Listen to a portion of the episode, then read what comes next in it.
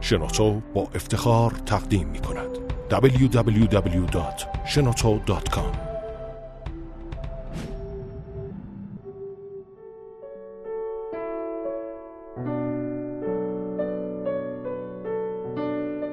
چهار روش برای حفظ رابطه زناشویی در دنیای اینترنت.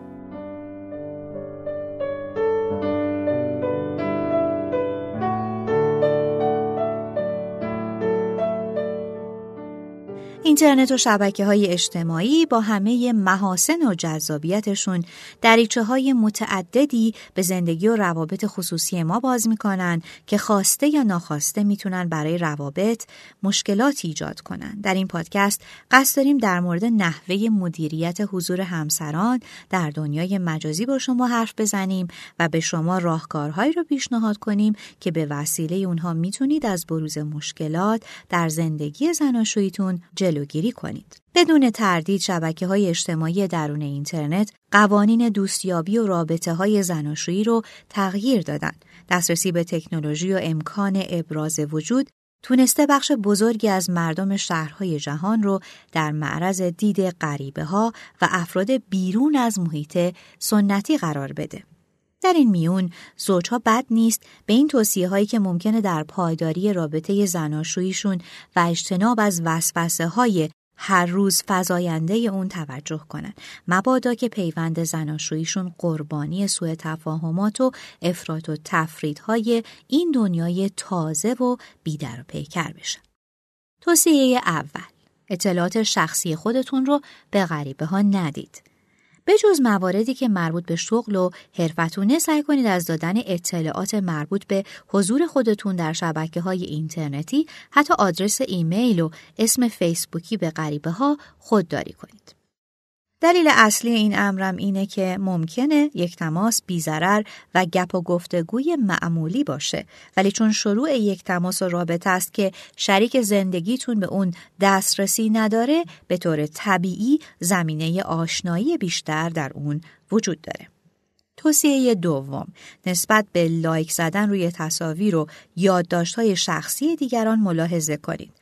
وقتی به عنوان مثال روی تصویری زیبا یا نیمه برهنه یک نفر از جنس مقابل توجه نشون می‌دید و شریک زندگیتون هم اونو می‌بینه به خودی خود تنش ایجاد می‌کنه که شاید عمدی نبوده باشه.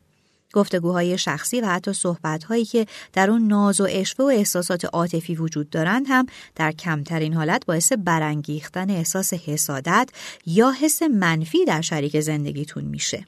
با توجه به اینکه جمع مشترک دوستانتون فامیل و اقوام و دوستای نزدیکتون هم شاهد این رفتار شما هستند.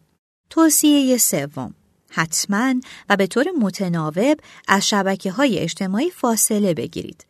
اگه فکر می‌کنید به هر دلیلی انرژی و وقت بیش از حدی رو در اینترنت و دنیای تماس ها و دوستان سپری می کنید بهتر گاهی ازش فاصله بگیرید. داشتن حساب توییتر و فیسبوک مشترک با همسر یا دوستی که در رابطه مداوم با اون هستید هم ایده خوبیه. هم شما و هم سایرین به طور خودکار یاد می‌گیرید حریمتون رو حفظ کنید و تن به وسوسه های فراوونی که بالاخره وجود دارن ندید.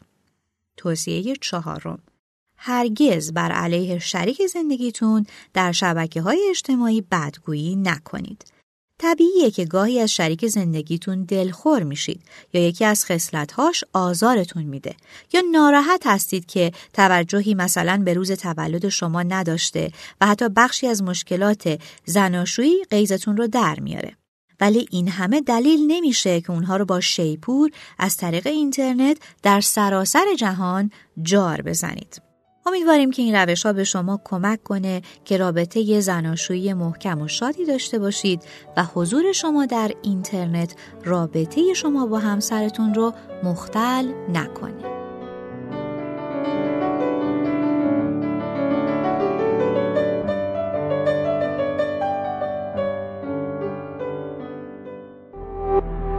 تولید شده در شنوتو www.shenoto.com